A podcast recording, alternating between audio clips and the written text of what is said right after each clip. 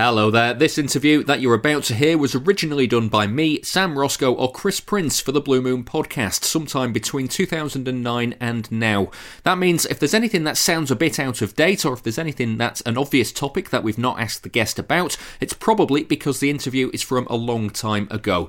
This show is basically the Blue Moon Podcast interview archive. All of the new interviews that we do with former City players and managers will go live on the Blue Moon Podcast first, so if you like what you hear then please go and subscribe to that, and there's a new show every Friday with a look at everything on and off the pitch for City. But for now, enjoy the end of this generic recorded message and enjoy the interview with the person whose name is in the title of this episode. I could never have written that book whilst, whilst my dad was alive. That was, that was the long and short of it, really. Obviously, I'd, I'd suffered the abuse at the hands of Barry Bennell when I was about eleven years well, I was about eleven years I was eleven years old, and, and for the for a couple of years after that.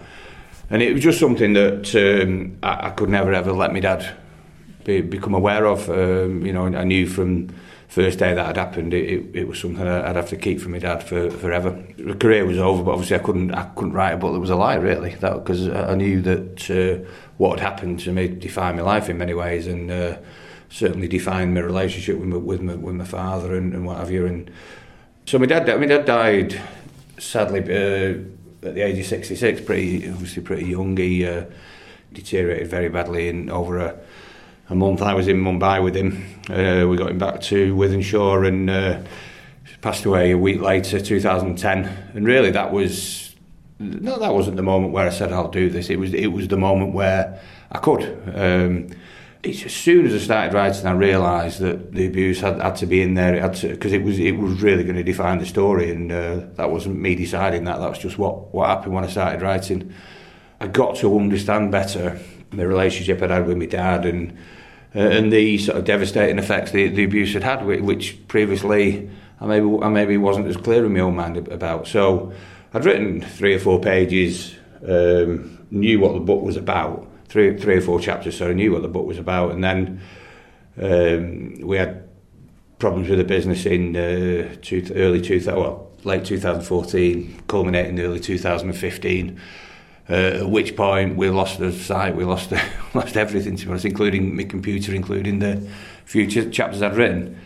Uh, what I did gain at that point was a bit of time on my hands, so uh, I literally just started. From day one, really. Well, I think I actually pretty, pretty sure I started the day my dad died in two thousand ten, and uh, went back to, to day one and and, uh, and did the whole thing. To be honest with you, I, you know, I didn't, I didn't speak to anybody about it uh, other than my close family saying I was doing it, and it was in many ways it was a great great experience. I think the the, the word they use is cathartic. I don't, I'm not sure I know what that means, but uh, I always say yes when they ask me. Um, And it was really, it, there was a lot, obviously a lot of difficult memories, a lot of um, sort of, a lot of it was about trying to explain myself in many ways. You know, I'd, I'd write something down and and say, that don't sound so good, you're going to have to just explain yourself there. And I, and I was able to do that. I've, you know, I've always considered myself a pretty honest guy, and, and I wanted to tell an honest story. And um, and that's what I did. And, and the Shades of Blue is obviously, obviously Shades of Blue in terms of blue moments I've, I've, I've had in my life, and all sort of going back to that, that abuse. But obviously, it, it, you know, it, it's Shades of Man City as well. That's a that's a key element to it. So um, not only was I telling my own story, I was telling, I think, the story of City as a as a fan, going back to. Uh, Probably in many ways as back as the, the mid fifties, when we, you know, the stories my dad used to tell me, and, and the ups and downs of the club, and. Uh, So that, that's what it's all about. And I, I spent an awful lot of time, to be honest, on YouTube, looking at old videos and games. And I'd, I'd go, you know, I wanted to get the detail in there, and I'd, I'd go to particular games that maybe I'd played in, or, or I'd, I'd watched, and I'd end up veering all over the place, watching watching games from different eras. And, uh, and that was that, that was a brilliant experience. I mean, I was many many night, you know, early morning. I was up I was up doing it till sort of two three o'clock in the morning, and I, I found it. Found the whole process great, uh, so that's where it came from. I then um, had, had these hundred thousand words on my computer, just in a Word document. Decided spoke spoke originally to Ian Cheeseman, just to say, look, where, where do I go with this? Um, and, he, and he suggested, well, you know, surely Joanne Lake's you, where you need to go. So uh, put a call in, I think, to Paul, um, arranged to meet them. Uh, that was a, that was a fairly difficult meeting, to be honest, because obviously I, I had to explain what the book was about, and uh, so I think because Paul had been around at the time, you know, not, I don't think Paul and I were together at eleven, but not long after that, and certainly his, his brother had, had, had known Bennell, and so um, kind of struck a nerve with them two, and they, you know, it was a, a fairly difficult sort of ten or fifteen minutes, got ourselves over that, and and Joanne decided that, you know, it was something she wanted to get involved with, so we agreed we'd um, get going with it. We approached a literary agent who came on board with us, and and uh, and then managed to get us a, a publishing deal. So that's that was the process of it. We we then, to be fair, completely re- rewrote the whole thing. It, you know, it was it's the same book in many ways. It's just, you know, written professionally now. Whereas my my original version w- was probably how I'd speak in a in a pub if I'm speaking to a load of mates, and and so Joanne just. Uh, Hopefully, well, she absolutely did make make a, a brilliant job of, of, of turning that into a, a professional production.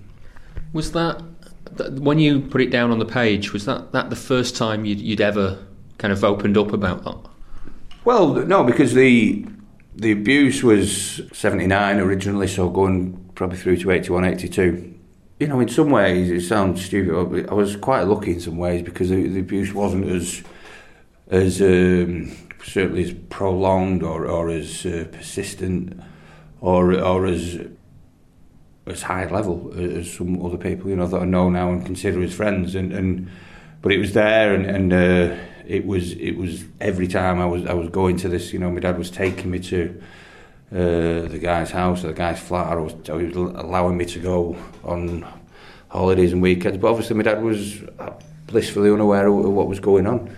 But as I said, I, it was just I was never ever going to speak to anybody, and then it was it was eighteen years that, so my whole football career came and went. I'd never so, spoken a word to anybody, and then in about ninety-seven, ninety-eight my career was pretty finished. Well, it was finished. I, I definitely had my final operation. I never played again after that, although I was, I was still at Sheffield United. I just got a call out of the blue from the police asking to speak to me. They wanted to speak to me specifically about Barry Bennell. I, I knew at that time he'd been, I think he was in, in the States, he'd been um, in prison for, for rape in the States, and they were trying to get him back over here. They were trying to extradite him. There was also a programme on T V at the time, a programme called Dispatches, which was about him. I was mentioned in that programme, although, you know, just in a way that, you know, that I'd been coached by him, the four of us, and me and it was Gary Speed and Andy Inchcliffe and uh, Rob Jones were all mentioned as, as international footballers who'd been coached by him.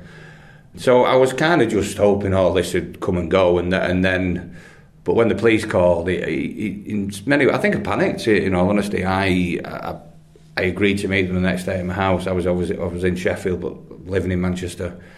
Agreed to meet them the next evening in my house, and, and literally drove home and thinking I've got no option now but for all this to come out. So as soon as I'd got home, I, I you know told my wife I needed to speak to her.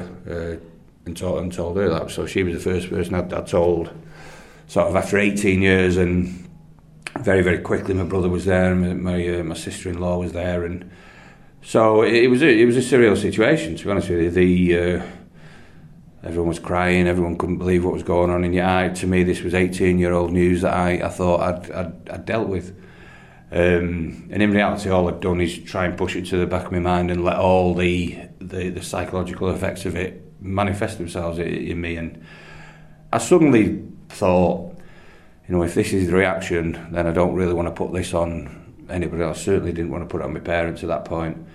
Absolutely didn't want to put it on my dad, because, you know, my, the logic there was my mum and dad uh, had been separated, divorced uh, when I was playing football, when the abuse was happening, and that my dad would feel the guilt because it was him that was always with me at the football. It was him that it was him that knew Barry Bennell. It was him that was saying, yes, go there with him, go there, I'll take it. So, uh, and I didn't really, as much as I didn't want my mum to know, I didn't afford her the same protection, which is, you know, big, big regret in my life now. I called a, a guy I knew that my dad did business with, a friend of my dad's as well, but I knew I could trust him, and uh, he immediately just said, it's your dad, you, you, you're worried about your dad, aren't you? So I said, yeah, that's absolutely what I'm worried about. And he basically said, well, you know, you can say what you want to say to the police. You know, you say what you want to say, and if it suits you to say nothing happened, then you say that, and uh, and that's what I did. So back in, you know, ninety-seven, ninety-eight, that'd be, I lied to the police. They, they came round. I had a probably an hour-long interview.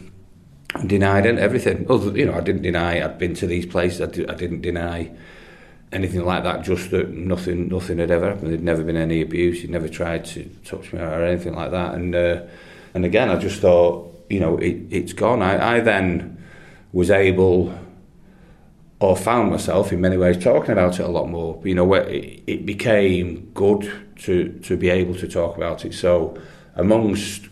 To be, to be honest, amongst good friends and amongst sometimes strangers who I thought I'd never meet before, and I'd never meet again, sorry, if we were in conversation, I would uh, find myself saying, yeah, that's that happened to me, or something, you know, and so, you know, and that became very helpful, and I, I, I kind of got myself to a situation where wherever I was, it was if I was out socially, there was always somebody with me that I could speak to if, if I needed to, and I, and I found that enough. Um, my mum... Well, my mum's mum, my nan died in uh, two thousand.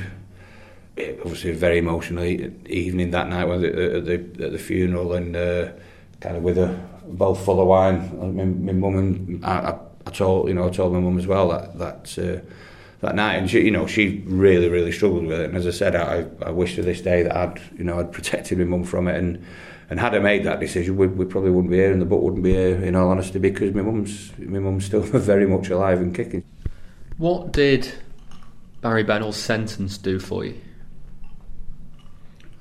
Personally, th- this sentence didn't do m- an awful lot for me. I think it's important to point out this book absolutely was not um, a reaction to the November sixteenth stories. It was already there. And two weeks before we were due to have it finished, is when the, the, the stories came out, Andy Woodward in, in November sixteen, then Paul Stewart. And and in the book, I I think of I, I, I say in there, look, I, I, to me, it didn't matter whether he was dead or alive, it didn't matter whether he was in prison or out of prison. And uh, so from a personal point of view, I suppose I can consider myself pretty lucky that I, did, I didn't need that, I never felt I needed that closure. But having got to know other people involved, having got to know other victims who um, were suffered a lot, a lot more than I did as well. Um, and, and when I say that, I mean people who, even people whose abuse was less than mine, have had their lives impacted more, because you just haven't got, you know, you just don't know how people are going to going to react to these things. And then, so seeing all these other people and how much they needed it uh, means it's very, very important that he got the sentence he got. Seeing him in court, although via video link, um, I was I was in court probably a third of the days that the court court, court was there. No, I, I went, you know, in many ways for professional reasons. In the end, Paul and I would literally, if we if we had nothing else on on a particular day, it was just an automatic that we'll right, I'll meet you, I'll see you at court tomorrow. You drive over from Blackpool, I drove over from Manchester. We'd sit and watch the court proceedings all day.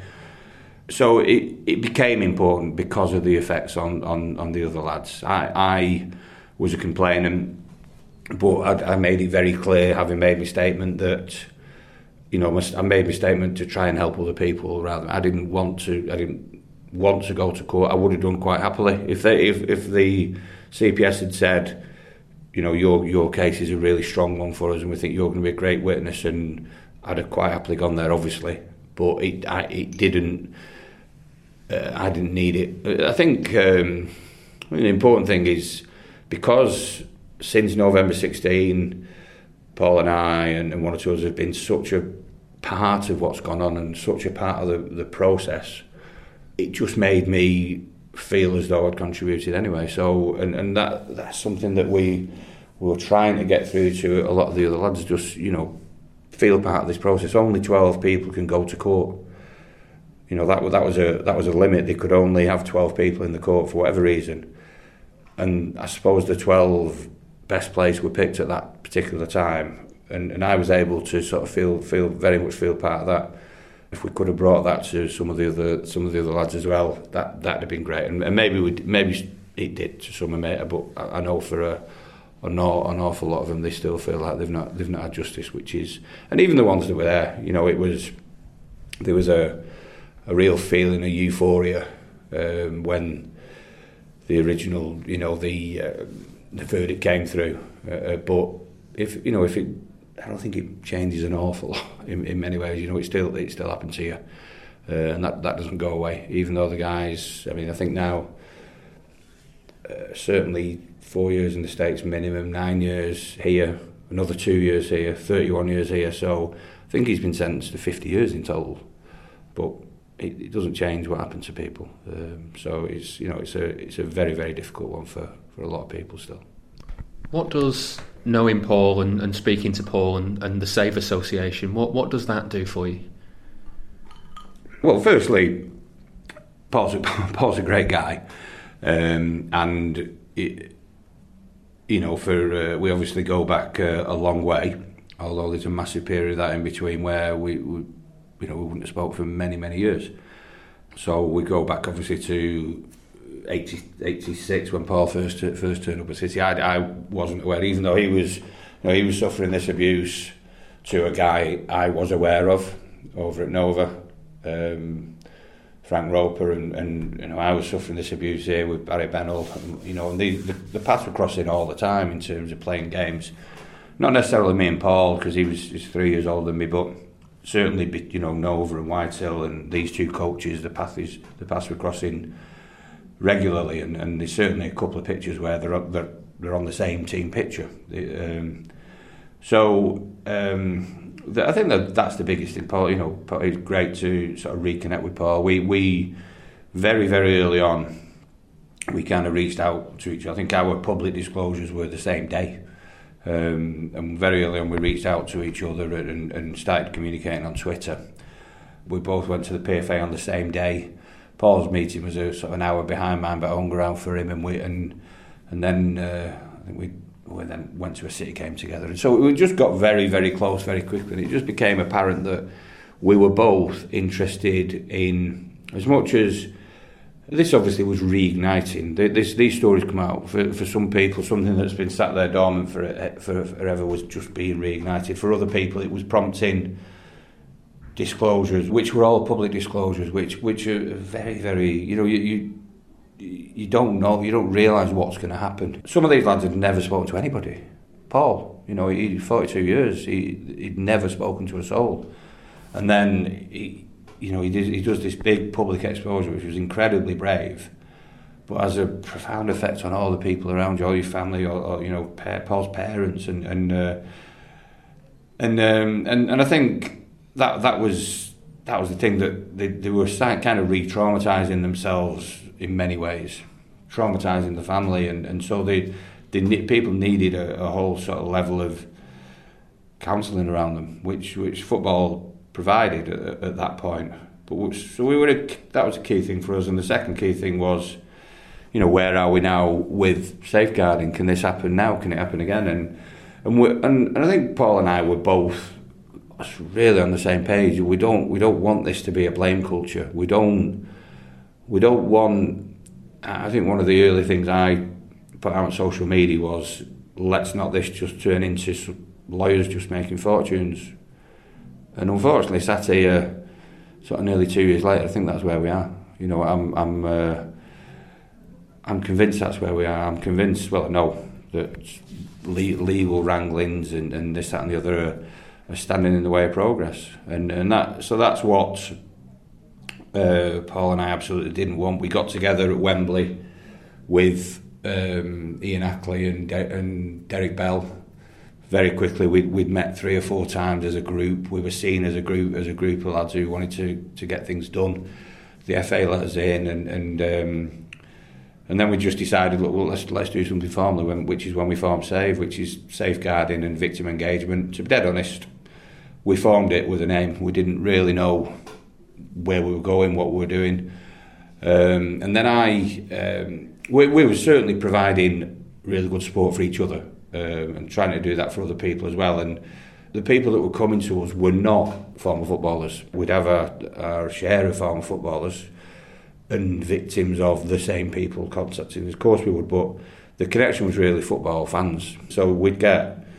Uh, you know, maybe a lawyer would call us who'd been physically abused as a child, and, and uh, or a window cleaner had caused, who'd been sexually abused, but in a different sport, and, and so we kind of had to, not comfort zone would be the wrong word, but step out of the what we thought originally was the comfort zone, that is we, we don't want to step on other people's toes, we're footballers, we were sexually abused as kids, but it's not the way it was. The connection was people who were football fans, people who were football followers, and people who were saying, if, if you know, if you're brave enough to say it, I'm going to be brave enough to say it, which is which is great. But then they needed help as well, you know. They they're uh, and and and to be honest, in many cases, it was frustrating because football was was able to offer help to survivors, but not necessarily to people who'd been abused in other settings. So that that that was always difficult. I started to asked more about safeguarding training, um, and, and it was British Gymnastics, that people within British Gymnastics who put their arm around us more probably than football, in all honesty, you know, who, who invited us in, who said we we want to help you, we want to uh, so a couple of um, wonderful people, um, Helen Murphy in British Gymnastics, who'd come out of football, and we'd originally met her in football, and Justine Carroll, who who um, you know, we're able to sort of provide that support and that network for us. And Justine was, you know, is a safeguarding trainer. She asked me to go and do a survivors presentation at, um, ironically, it was my old, it was my school. It was the school where I was at school during the period of time the abuse was happening. I went there, sat in front of probably like eight or ten uh, teachers who were all on the safeguarding team there, all knew the stuff. And they were listening to Justine deliver the training, and, and really going over old stuff, which is, you know, one of the problems with safeguarding training is you, you have to refresh it every two or three, but you two or three years, but you you're just going over the old stuff really instead of really sort of developing. I, I would say, and uh, that's an observation. Um, and then I, I stood up to speak, and to be honest, you I, you could just hear a pin drop in the room. I just told them the story. Told them exactly what had happened, what the issues had been, how it had affected my career and my life, and and I suddenly thought, this is this is what we need to do. This is this is how we can bring safeguarding and victim engagement together. Um, literally got home. I, I went. I actually went to a funeral that, that afternoon, but the uh, next day picked up the phone to, to Ian and, and to Paul and Derek and said, listen, that I think I've I think I've got it. I think this is what we. This is how we can make a difference. So we. They all said, I'm up for that. And right now where we are is we're developing our own kind of bespoke training in, into specifically into sport. So uh, we've come we've come an awful long way. Although we've got some brilliant resources um, and best practice at, at the, the top of sports in this country, so at Sport England and the, the Child Protection and Sport Unit and, and within the F A and, and all the big sort of national governing bodies, getting that down to grassroots level is a is a major major problem, um, and we just don't see it. And that and that's and ultimately, you can have the best practice you want at the high level, unless it's it's actually being practiced at, at grassroots level. It's it's completely pointless, and that's where kind of we we, we, we believe the issue is. We we so I think there is still, you know, being honest, enormous vulnerabilities. One thing I wanted to ask about yourself is, I mean, I, I, I've read and seen a few interviews that you've done. How much do you think it affected your career? I, I think it massively, it massively affected my career. I think, and I think it was. Um, it's difficult uh, because, and this is difficult for Paul and I. That, uh, that we we both played probably five hundred senior games. We both scored over one hundred goals. We both played for England. Paul played in an F A, F A Cup final, scored a goal in an F A Cup final. So people kind of think of us as being successful. They, they'll, they'll say, and they'll say things to me in particular. I think Paul's a, Paul's a stronger character. Paul's reaction, I think, is very different to mine. Paul, and this, this is the thing, Paul goes one way, which is anger and, and um, uh, if you like, destructive things he does in his life, he talks about them in his book, you know. So, um, you know, he's a he's an angry person. He's he's, a, he's been an angry person through his life, and he's, you know, he's turned to drugs on a couple of occasions and had difficulties there. I just go really sort of introvert and quiet, and so I'm I'm the opposite in many many ways. And people say to us, "God, you must be so strong." I I can't tell you how weak I felt when I was playing football throughout my career, because I was so vulnerable to criticism, and at the same time I was such a, a confidence player. So the slightest thing would smash my confidence to pieces and I'd be back down here. And, and you know, so if you speak to any any City fan, they would say, geez, at his top of his game he was nine, ten out of ten. Too often we saw him at five out of ten. That absolutely sums me up. And I, the people who were regularly ordinary, I was jealous of them guys. The, the guys who, who just were, you know, seven out of ten every week. You know exactly what you were getting. They were, you know, they were never going to hit the depths, but they were never going to go and get four at Villa as well. That, I, I was, I spent my career being jealous of those of those people, and um, and and I think that's the best way I can sum it up. I, because it's all relative. Something happens to you, you as a kid, and you, and your career just disappears, and, and you can, every, you know, everyone can say, I would have made it. I would have. This is how good I was. And ultimately, you just know what nobody knows. But, I, you know, I would say, Paul and I did make it. And you say, that's great, you you made it despite. But I would say, well, I didn't, because I I didn't want to I didn't want to score ninety-six goals for Man City. I, I wanted to score one hundred ninety-six, two hundred goals. And, and, and I, I genuinely think, at my best, that's what I'd have done. I, you know, I, I honest, honestly believe that that... that that's what I should have done. If I was free of all the anxiety, free of all the um, the sensitivity to, to criticism, and I didn't have this overburdening relationship with my dad, I'd, that's what I'd have done. I'm, I'm certain I'd have done that. I didn't want to play once for England. I wanted to play one hundred times for England.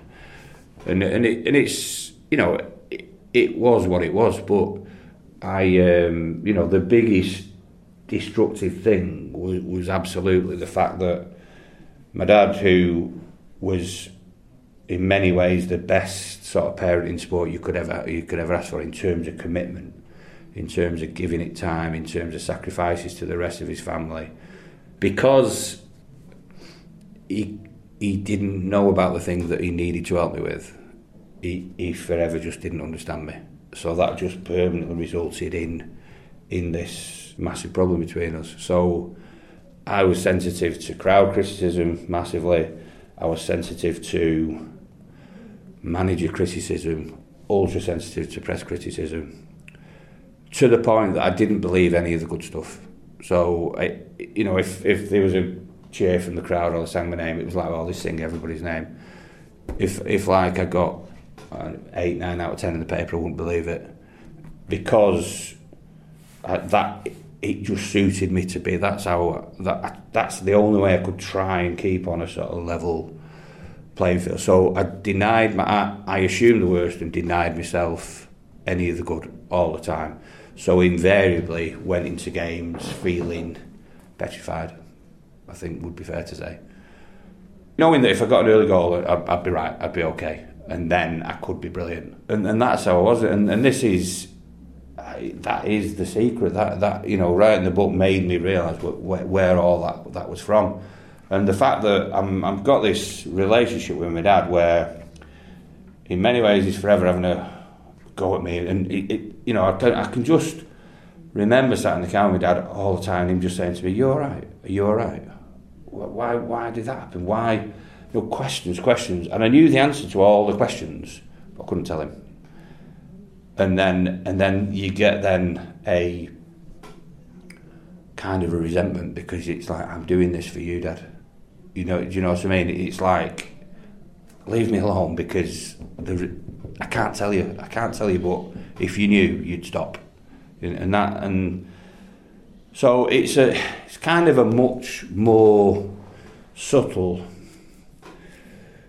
effect, but it's just it's just as devastating, it, you know. In in uh, and I hope the other lads wouldn't mind. You know, I'm, in terms of a a relationship that should have been kind of the most beautiful partnership relationship in in sport between a, a, a father and a son, was just completely destroyed by one man, and and that, you know, to the to the.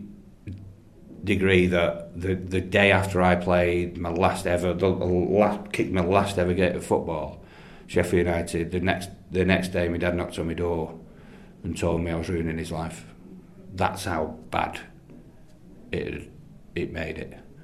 I just know that if my mind was free of all that, I'd have been that player, that Villa, player at Villa Park, the player, and, and, and I know there's plenty of games where, that I could refer to and say, you were that player that day, you were that player there, but to, for me to have been that player three or four times, five times as much, would have made an enormous difference in terms of where I ended up as a in, term, in terms of stats.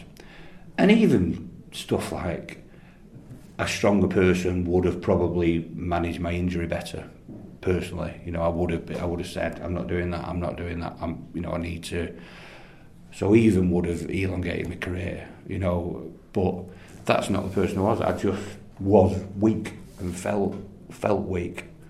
And yet people say to me, "You must be so strong." And I know there must be some strength in there, and there certainly is a lot more now. So I think it it was profound. It was absolutely the the effect of what that man did uh, was was profound. I, I suppose you probably get sick of of answering this question, but but how are you now? I'm I, yeah I'm fine. I, I'm I'm all right now. It, it's um, I, don't, I don't know how how, how good is, is anybody. You know, I've had other stuff happen happen to me in my life that don't make life that easy.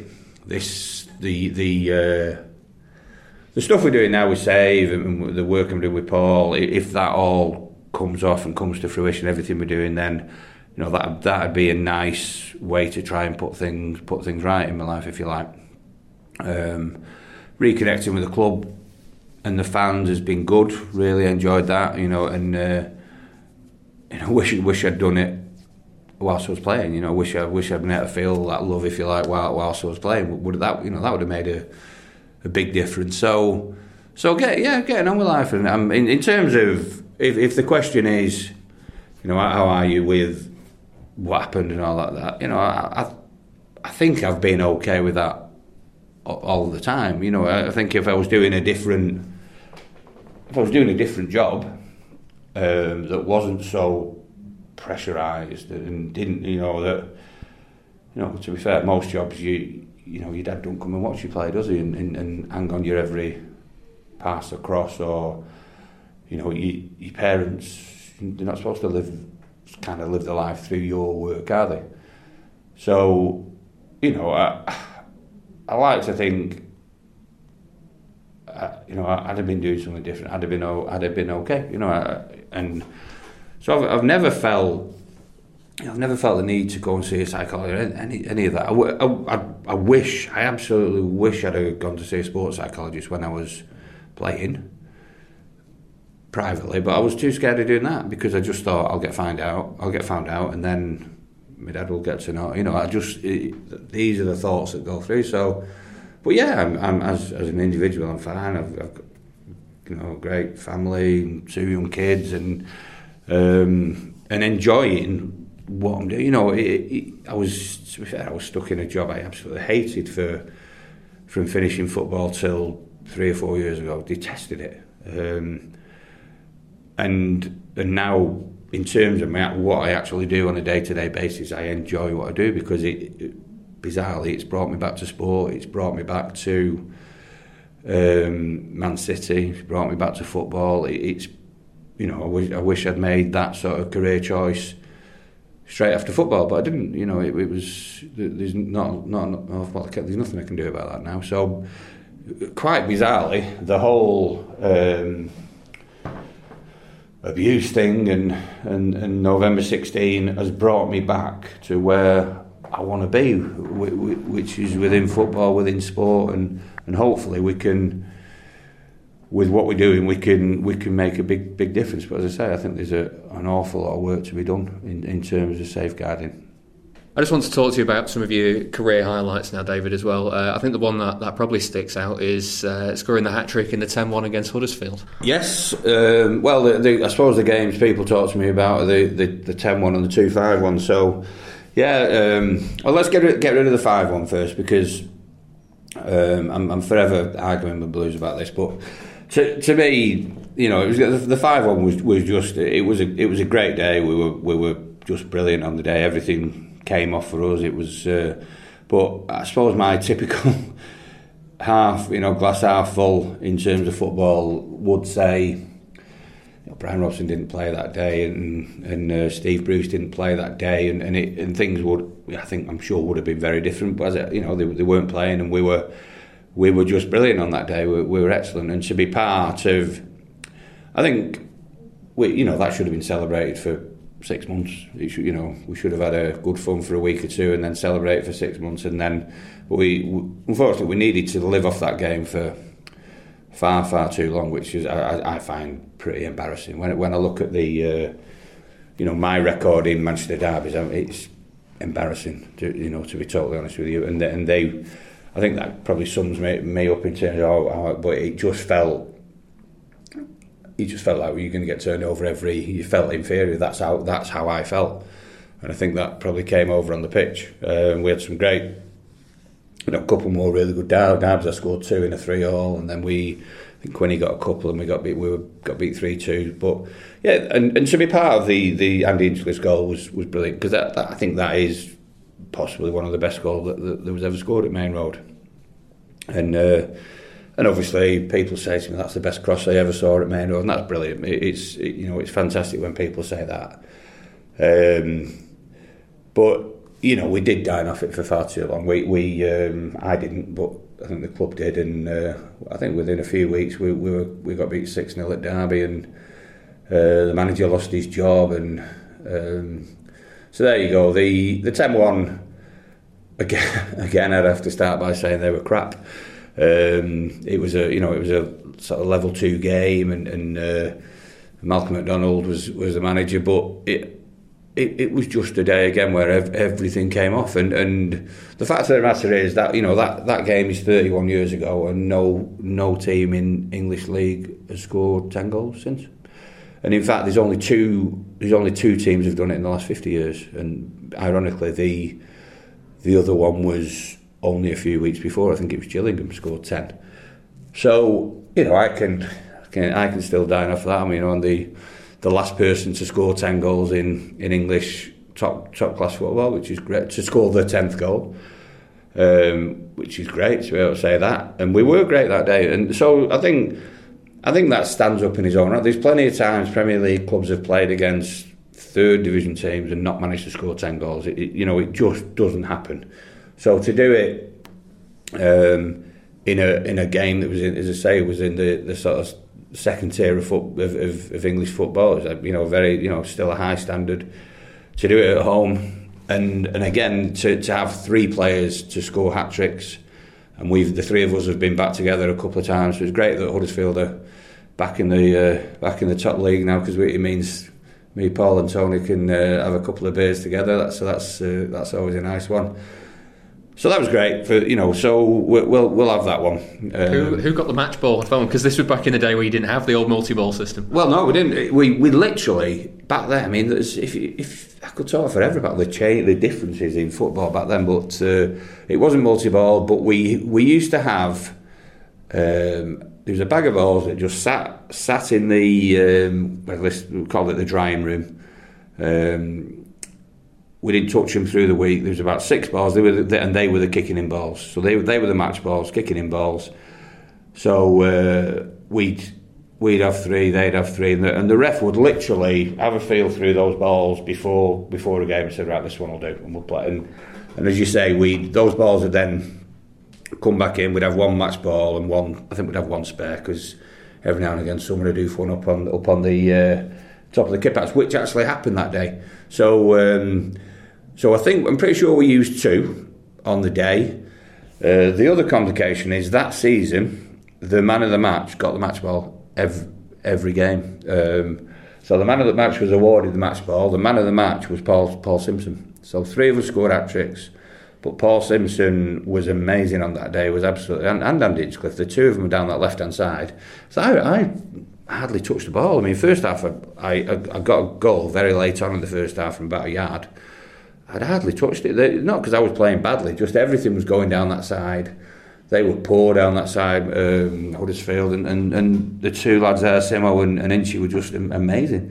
And um, so, yeah, the, we, we got to the end of the game. We'd already two hat-trick scorers. I got the ninth and tenth. Um, and I, yeah, I remember we, I think Bernard Alford was, he, I think that's when his hair started falling out, because I think he, back then the balls were thirty, forty quid a pop, and he literally, he'd already given one, one each to the three of us, and then he had to go and get another one for Simo. So none of us know which of the two balls that were actually used during the game, but for, as far as I know, four of us got balls. But then I've, I've heard other stories where people said, oh, I've got a ball from that game as well. I know where, um, I know there's a guy, I know Mark McCarthy's collecting a few of them. He certainly, uh, he's got mine, so, because uh, literally, I, you know, mine was sat in a plastic bag for twenty-five years. You, you know, it's uh, never displayed anywhere. Three, I had three hat-trick balls that, that were literally sat in plastic bags. Well, sat in the same plastic bag. I used to carry them from house to house when I moved. And in the end, I thought, look, there's people who who would, would look after these better and display them better. So they've gone they've gone at better homes. So yeah, the ten one, but per, and personally for me, the the, the five one at Villa um, was was just the day. You know, that that is the day. When, that when I refer to the inconsistencies and everything, that is the day where that's the player I should have been. And, and you know, there, there are plenty of the real top players out there who had those days regular. And if you talk about the, you know, the best player in the world, the best players in the world, they're having those games every two or three weeks, aren't they? So, um, and that, yeah, it, again, it was just a day when everything came off, I think, for most of the team, but particularly for me, it just, you know, I think uh, left foot first very early on in the game. Uh, Paul McGrath was playing, great player Paul McGrath, but was playing sort of sh- kind of shielding the, the, the central defenders. He wasn't playing at the back. Very early on, I'd scored two goals, um, at which point uh, Venglos, who was the manager, put Paul McGrath back to mark me. And then, to be honest, I, I was very, very quiet for a, you know, Villa came back in the game. I think they'd uh, missed, missed a penalty, or which I can't remember how, they, how it went. I then got free on the right, crossed for Mark Brennan. Uh, in the second half, he, he scored. And then they were chasing the game. They'd got one back, I think. I think David Platt scored. And uh, they chased the game, and Paul McGrath went back into midfield, and I got two more goals. And and the, the real sort of pride that day was my, my third goal, which... It may or may not. It was certainly. A, I scored my fiftieth goal for the club that day, um, and I, I suspect. I think it was the third goal, um, and I think just that goal summed up all the hard work I'd done as a kid. Because I, I literally would spend hours and hours just taking shots against. We had like a side of a garage door in in the, the front front garden, and I this kind of drive that kept wrapped round, and and we had the. Um, it was actually attached to the next door's house. Our garage, because uh, my dad owned the house next door as well, and at some point I took this garage off the guy, and uh, and I, and that was my goal, and that was my target, and I just used to hit it and hit it and hit it, and as I looked up, you know, Quinnie played the ball, I had a touch, and I looked up, and I and, and I said the goal, the goal could have been one hundred yards wide. It, I just knew what was going to happen, because and that and that's when they say about you know practice just making, but when you get yourself in that mindset where you've done all that hard work. And your mind's right as well. That's what makes the difference, and that's when I got back to because my mind, mind, I'd done all the hard work, did all of that when I was a kid, did all the, the, the you know the tough yards, and but my mind was never right, and yet that day my mind was absolutely bob on, and I, and I, I often speak about it now, and I, I may as well have literally just bent down, picked the ball up, and just said to the ref, "I would have scored," because I just knew, I just knew exactly what was going to happen. I knew where it was going. I didn't. I didn't know that it was going to make that beautiful stanchion noise, but I even got that too. And, and so that was just the perfect moment, and that's what I always refer back to when I when I think about God. If your if your mind was at that place more often, it, things would have been things would have been very different. But I'm still proud of what you know. I'm still proud of the fact that I'm. It breaks my heart. It absolutely breaks my heart. I didn't score one hundred goals for City. I, you know, I, I went on ninety-six. I can't believe, I can't, still can't believe I did that, but I did that. And that kind of sums up where I was and where I felt the club was at the time for me to choose to walk away because I didn't have to. Um, on ninety-six goals, I, I, I, it staggers me now. It absolutely staggers me that I did that because because I think to have one hundred goals after your name uh, is... is a lot different to having ninety-six goals after your game, after your name, sorry. Um, so obviously, you know, still in many ways very, very proud of my career, but, you know, I'd have been a lot prouder of the one that I should have had, I think. Why did you Why did you make that choice? Because I, I mean, I, I read that, that you decided it was in the best interest for everybody. It's a, it's an interesting uh, kind of way to look at it. I just think um, it. I think I kind of made that choice a lot earlier because I don't think I was playing that well. Um, my ankle was certainly bothering me a lot, um, and I, and but mo- most importantly. The, the fans just seem so intent on getting rid of the chairman, and and and I knew the chairman, and I liked the chairman, and I knew the chairman had the good of the club at heart. I I, I knew, because you know I, I knew the guy, and I, and I knew he probably knew he wasn't the best custodian for the club in the new era, when with all the money coming in, and and. But I certainly would have found the right custodian. And and in the end, I think he just threw the towel in him because of, you know, the the things that were happening to him and his family and the criticism. We just got to a point where no, nobody seemed to care what was going on on, on the pitch. And, and the, combine that with I wasn't playing that great. And then we we came back. You know, we had a really difficult end to the season because of all that. Finished ninth. But not too far adrift of where we'd been, you know, we'd been fifth and fifth. Uh, and we had a lot of good players, you know, we, we myself and Quinnie and Flitty was coming through and Curly and Philo, you know, we had an awful lot of really good players, and, and we should have been looking the other way. And then when John Maddox came, the place just went stupid. It, you know, it's it, I can't describe it anymore. I think So the chairman obviously thought, I've had enough of this, I'm going to take a back seat and I'm going to put a buffer between me and... and that was obviously his decision, and it was a terrible decision. He, he made some... He'd made some bad decisions previously, you know, he, he'd... he'd uh, I think when... Uh, when uh, Billy McNeil left and, and gave Frizz the job, wrong decision, we got relegated. When John Bond left and he gave John Benson the job, just cheap decisions... And, and we got relegated, but he made some good managerial decisions as well. And, and this was a this was a bad decision, but I think it was a decision based on trying to preserve and look after his family. And um, and Maddox, you know, John Maddox came and he didn't, he didn't have any um, know anything about football. It was clear he didn't know anything about football, um, which. which You know, in many ways, you know, you might say, well, that's okay, you're looking after a business, but it's clear, for example, right now, the people who are looking after the club at the minute clearly do know about football. You know, they, they're clearly all over the football side of things. And so you have to, you, and you can't come sitting on the coach and being criticised crit, criticising players. It just is never going to work.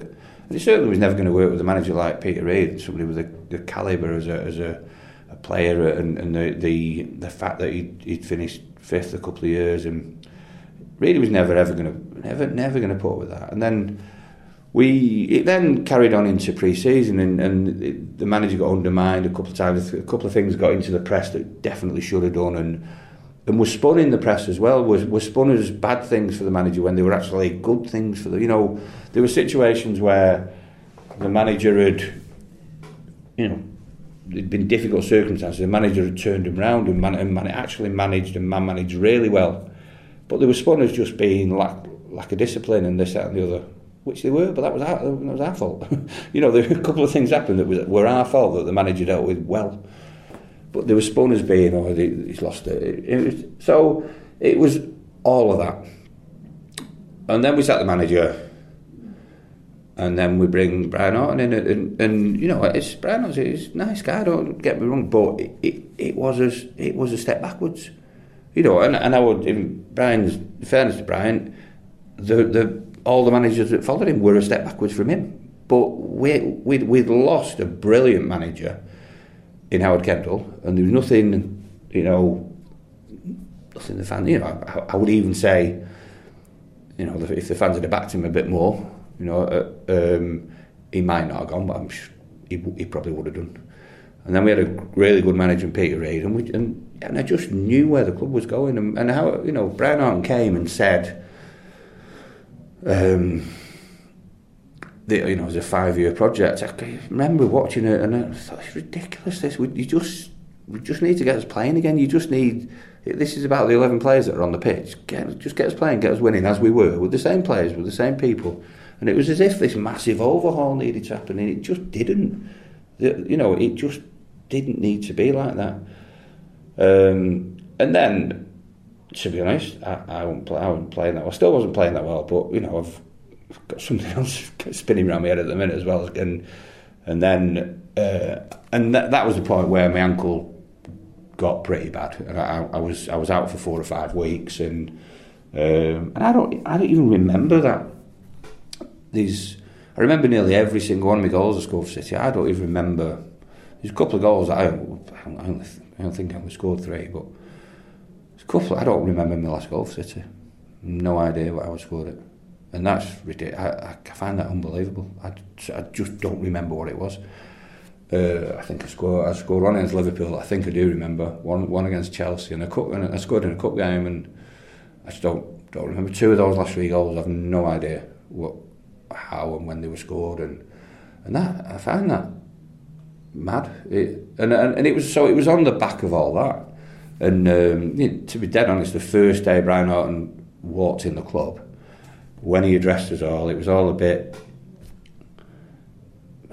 aggressive. Is aggressive the right? It just felt, again, it felt like a bit. You should have come in and you should have just said, listen, you finished fifth a couple of years ago, did great last season, let's just get back playing, lads. And it wasn't like that. It, it was like as if, you know, my way or the highway, that type of, that's my memory of it all. And and if you, um, and then he said, if you're, if you're not happy, my door's always open.